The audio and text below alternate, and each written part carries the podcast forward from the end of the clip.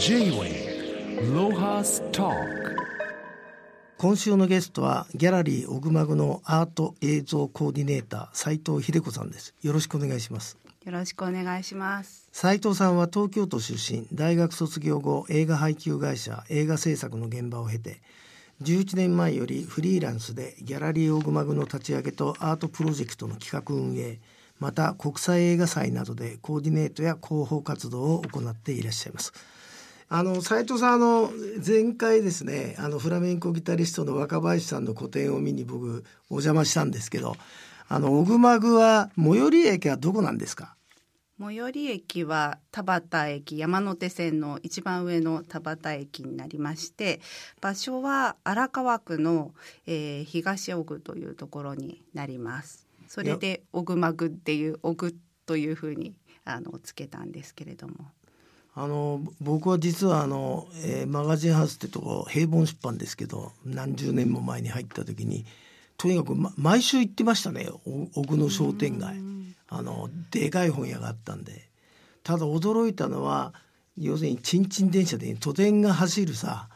あの下町しか覚えてないのに随分新しい店がカフェとかなんかおしゃれに変わりつつあるんですね今。いやなんかまだおおしゃれってなってるんですかね なんか古いまあ古いあのねまだそういうその小黒さんがいらっしゃってた書店も残りつつ都電も走っていつつなんか新しく若い人たちがカフェだったりいろんな場所を、え今頑張って作ってますね。あの斉藤さんにあのこう思いを、えー、語っていただきたいんですけどなんでそんな下町のど真ん中でこのギャラリーオグマグを開いたのかちょっとその熱意を説明いただけますか？はいまあなんかずっとあの私の祖父がタンス職人だったこともあって小具ってあの職人さんがすごく多くて、まあ、あとものづくりをしている人たち、まあ、ものを作ってる姿が外からも見えたりとかそういう感じなのでなんかものづくりの人が多いなっていうのと、まあ、私自身がすごくアートに興味があって周りにあの作家のお友達とか知り合いの方がいらっしゃってそれでぜひ、まあ、2010年にちょうどそうですねあの場所が親が運営している場所が空いたのでそこにギャラリーをギャラリーというかもうオルタナティブスペースみたいな感じなんですけれどもえー、そういうものを作りました。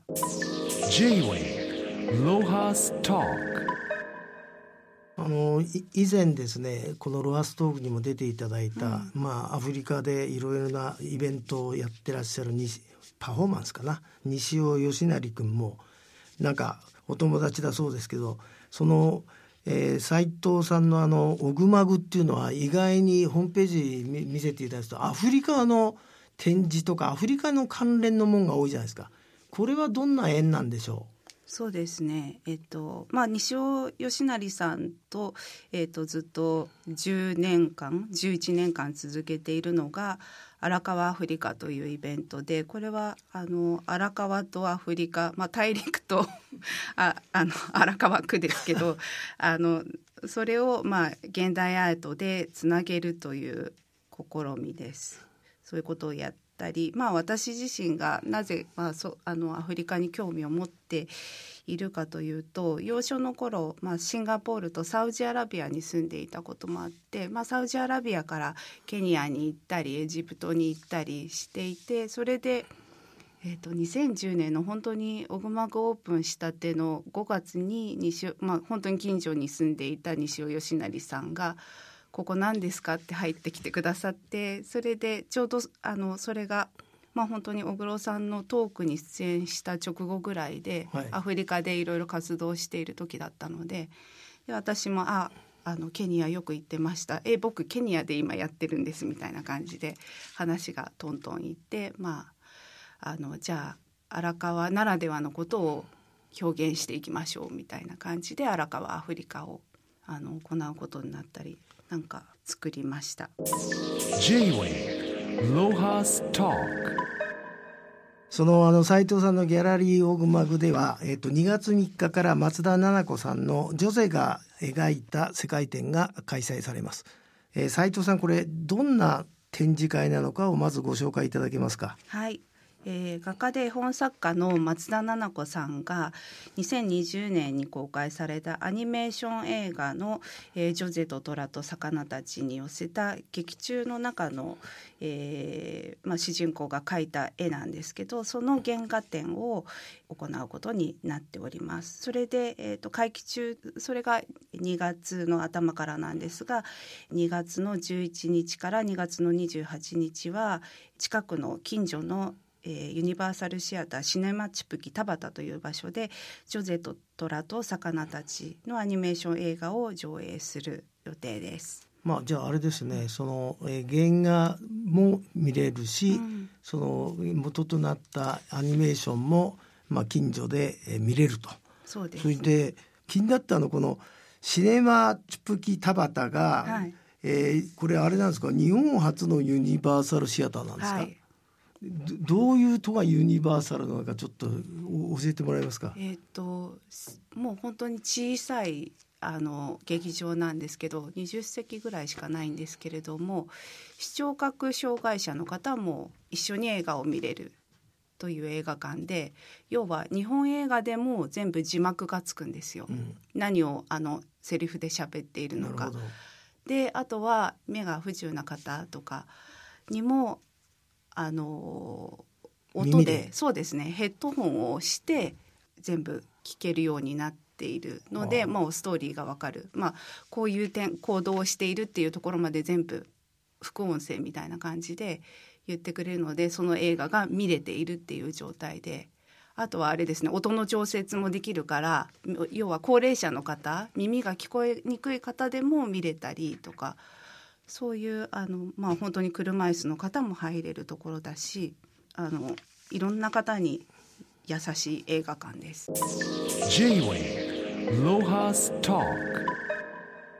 まあ、お話聞くと、まあ、今の時代にぴったしのあのシアターだと思ったんですけどそんな面倒くさいものを誰が経営してんですか？行政なんですか？それとも民間の方なんですか？民間の方なんですよ。あのシティライツっていうあの会社を運営していらっしゃる平塚さんっていう方でぜひ平塚さんの話も今今度聞いていただきたいなと思っているんですけど。もしかしたらあれですか？その平塚さんも近所に住んでるんですか？住んでます。じゃあもしかしたらこの絵描き絵本作家の松田さんも近所に住んでですか？そうですね 荒荒川区に住んでいてまあ本当に実はあのそうなんです。松田奈々子さんも、はい、荒川アフリカを私と西尾さんが展示していて、はい、その展示イベントに旦那さんと一緒にいらっしゃって、はい、なんでかっていうとお二人はモロッコで生活していてその町の人があの斉藤さんのとこ行くと小熊具行くと今荒川とアフリカをつなぐイベントやってるよっていうんでいらっしゃってそこから松田奈々子さんともあのお付き合いが始まってます。えー、でもあれですね 荒川アフリカ恐るべしですねいろんな人をそこで交差点のように出会う場所にしてきたっていうのは、まあ11年目ですか。はい、随分あの多大な影響力が ああると思うんですけどそういう斉藤さんがこう運営なさっててやっぱりあれですかその地元の行政の支援とかそういうのも受けてんですか？そうですね。初めの方は ありました。初めの方はあって、まあ、荒川アフリカも、えー、第4回5回6回はあの支援を受けたりしていたのかな。そうですね。支援を受けたりしていました。J-Way あの斉藤さんのこう履歴を見せていただくと、その映画制作とかそういうのの、まあ、プロみたいなんですけどこのイギリスの大学院で学んだのも映画の制作なんですか？そうなんです。もう本当に、まあ、小さい頃からあの現実逃避っていうか そうそう言うとあやばい感じですけど、まあ、本とか映画とかが大好きで、えーとまあなんかサウジアラビアで暮らしてもどこで暮らしても本当になんか文化に文化っていうかそういう映画とか本に支えられてきたっていうのがあってすごく好きでそうですね。それで本当にあのずっと映画を見続けていて、まあ、近くに本当に私が行ってた中学高校は神田だったんですけど岩波ホールとかがあってでそのままあの大学生になって就職活動したくないなじゃあ映画会社でアルバイトし始めようって言ってそのまま あの映画の配給会社で働き始めました。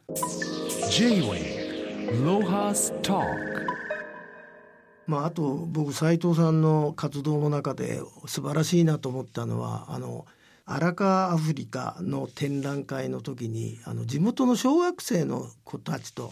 アフリカとの接点をいろいろ模索してるじゃないですか。今までやったその展覧会をちょっと教えてもらえませんかね？はいあのそうですねあのアフリカで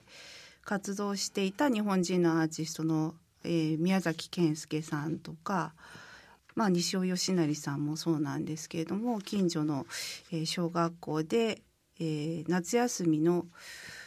時のそうですね課外授業みたいな感じで、えー、先生として入らせてもらって子どもたちにアートを教えて一緒に、まあ、あの壁画みたいなのを描きましょうだったり一緒に、まあ、アフリカって何でも頭の上にこう担いで運ぶじゃないですか。はい、でそうそういうなんかこう頭の上の展覧会みたいなのをやろうみたいなそういう展示をしてみたりしてそれでそれをどこで発表するかというと,、えーと町内会でやっている盆踊り大会で発表するんです。あのもう太鼓とか叩いたり周りで踊っているあのね方がいらっしゃるんですけどそこでちょっと休憩タイムみたいなのがあって上に登ってこの子どもたちがあの作りましたみたいな感じで発表するとそこにいるねあの父兄の方たちとかあのその活動を知らなかった人たちも見えるから一石二鳥でした。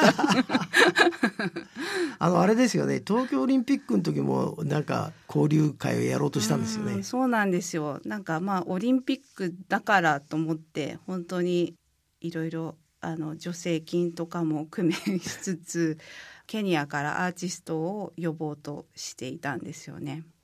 だけどやっぱりちょっとまあ難しくて呼べずいろいろリモートでとかも考えてたんですけれどもやっぱりケニアってまだそのあの w i f i とかのあれがうまくいかなかったりするので、まあ、ちょっとそうじゃない形でやっていきましょうっていう形になってあのそれは中止になっちゃったんですけれども。あのこあれですか？この荒川アフリカっていつも夏に開催されてるそうですけど今年も何か企画されてんですか？ねなんかあのまあ、あの 10, 10年経ったのでで、まあ、もうオリンピックもこう こういう感じで終わってしまったので、えーと、まずはなんかこうままとめをしてみたいねっていう話をしていて、まあ、これまで1回目からあの8回目とかまでやっているんですけれどもその間にもスピンオフみたいな展示があるんですけれどもいろいろこう編集でまとめてみたいねっていうお話を今しているところです。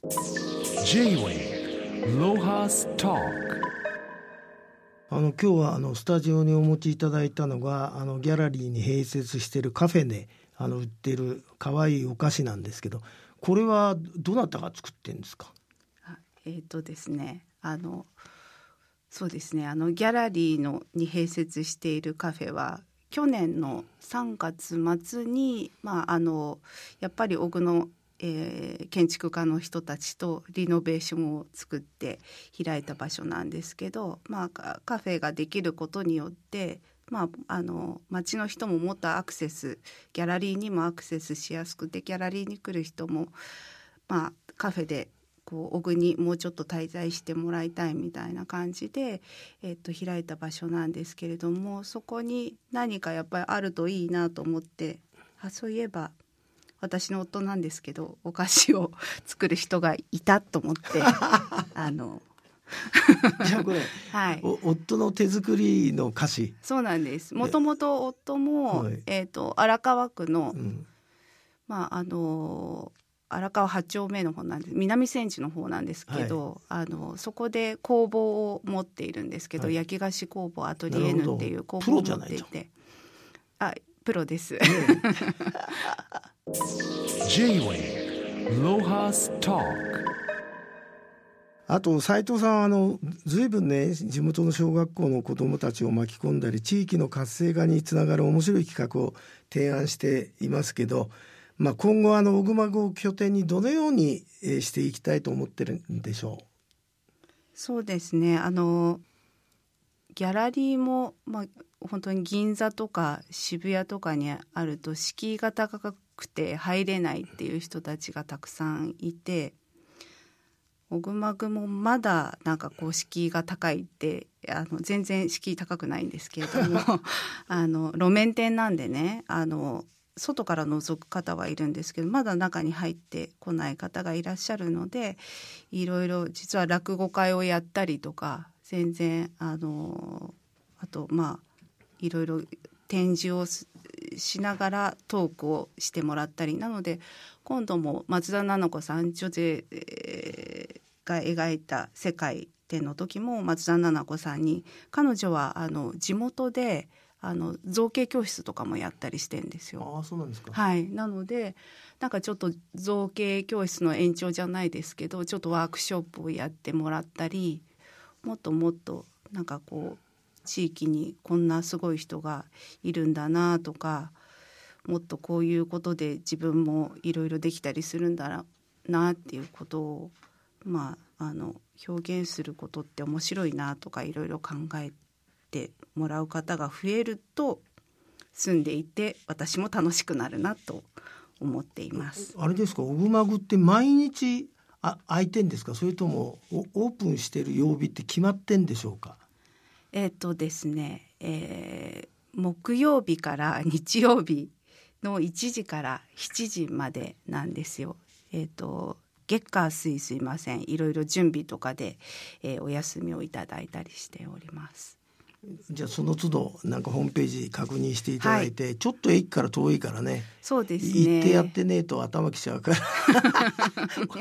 でもあのああのやってなくてもお菓子は買えるんですか？いやお菓子もカフェもあのあ一緒にそうなんです、そうなんです、木曜日から、えー日曜日までで。ただあの小熊具が空いてなくても商店街がすぐあるんでそうだね商店街歩いて都電に乗っても楽しいかなとは思います。まあそうですね、け はい。結構あのじま今いまだに元気のある奥商店街ですからね、まあこれからもじゃあ斉藤さんぜひあの、はい。アフリカの宣伝もよよろしくお願いします、はい。今日はどうもありがとうございました。ありがとうございました。